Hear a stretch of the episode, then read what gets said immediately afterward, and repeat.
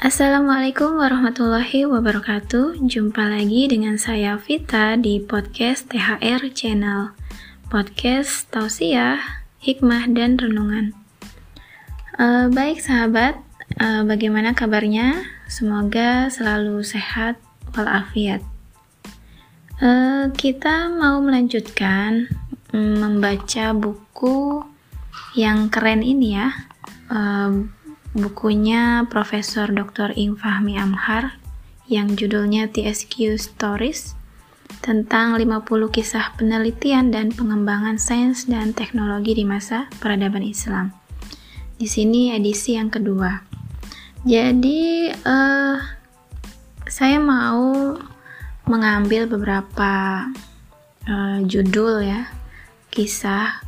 Kemarin kita sudah membaca dua judul uh, dua judul kisah dari uh, buku ini.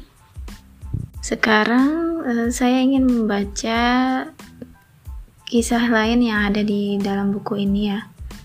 Di sini judulnya uh, menunjukkan jalan yang benar. Hmm, apa ya isinya? Hmm, penasaran? Disimak ya. Pernahkah Anda mendengar kisah tentang jamaah haji Indonesia yang tersesat di Makkah lalu bertanya kepada orang Arab di pinggir jalan? Sambil menunjukkan kartu identitas dengan alamat pondokannya dia mengucapkan satu ayat Al-Fatihah. Ihdina sirotol mustaqim yang artinya tunjukkanlah kami jalan yang lurus atau jalan yang benar Semula orang Arabnya tertegun, tetapi lalu tersenyum setelah menangkap apa yang dimaksud dan lalu mengantar si orang tadi ke pondokannya yang ternyata tidak jauh. Istilah jalan yang benar memang bisa memiliki makna mendalam seperti jalan hidup, tetapi dapat juga makna langsung seperti mengetahui arah. Dan bicara tentang arah, kita sekarang mengandalkan kompas di barat, yang dianggap penemu kompas adalah Flavio Gioja dari Amalfi, Italia. Namun, sejarawan Sigrid Honke menyebut bahwa Flavio mengenal kompas dari orang Arab. Bahkan dia bukan orang barat pertama yang belajar kompas bahwa jarum magnetik menunjuk ke utara sudah diketahui orang Cina berabad sebelum Rasulullah. Anehnya, orang Cina justru baru mengamati penggunaan kompas dalam perjalanan di lautan pada orang asing di abad 11 Masehi. Dan siapa lagi orang-orang asing pada saat itu yang berdagang dengan kapal-kapalnya di Samudra Hindia hingga ke Cina? Kalau bukan orang Arab. Sementara itu, sumber-sumber Arab pada kurun waktu yang sama memang menyebutkan penggunaan kompas.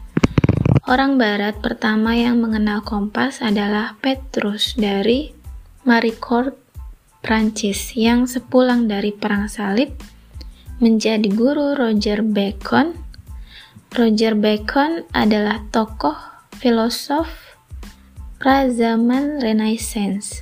Petrus mengajar tentang magnetisme dan kompas dan pada tahun 1269 menulis makalah Epistola de Magnete.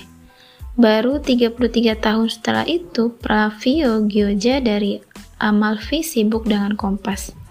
Amalfi adalah tempat yang terletak di dekat Venezia, sebuah kota pelabuhan di mana banyak perwakilan dagang Arab di sana.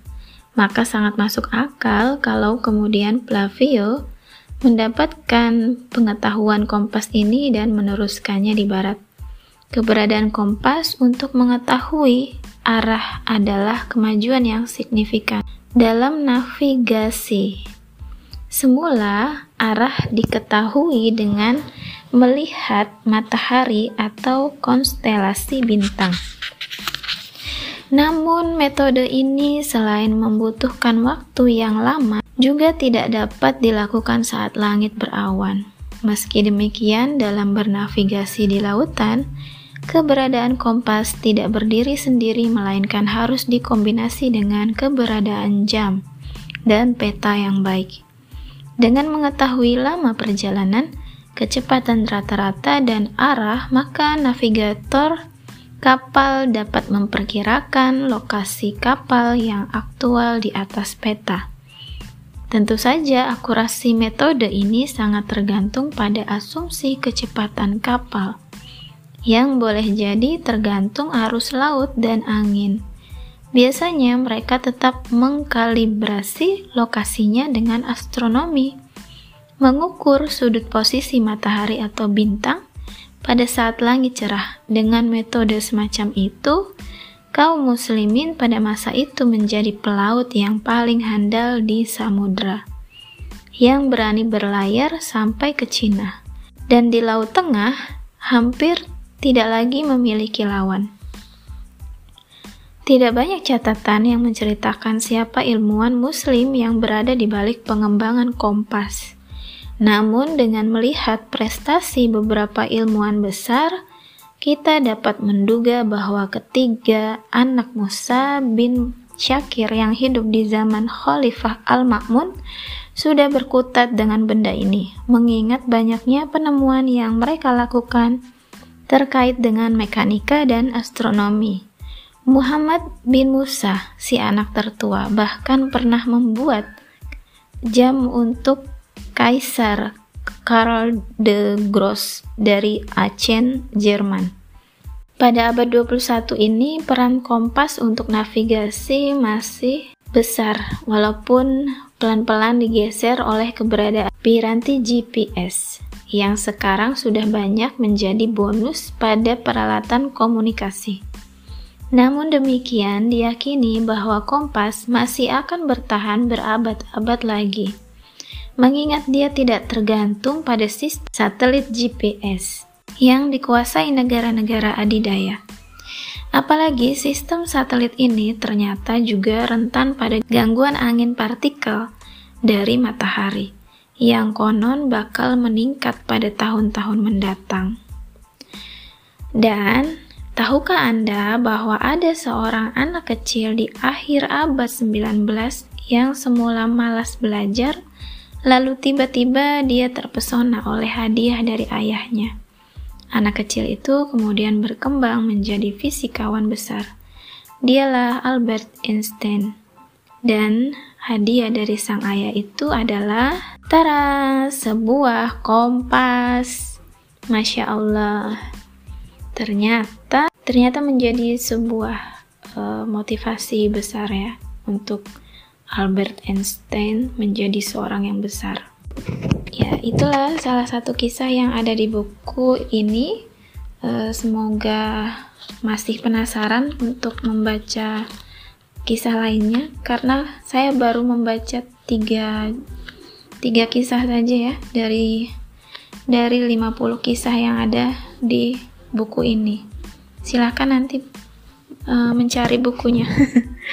ya, uh, cukup sekian dari saya. Wassalamualaikum warahmatullahi wabarakatuh.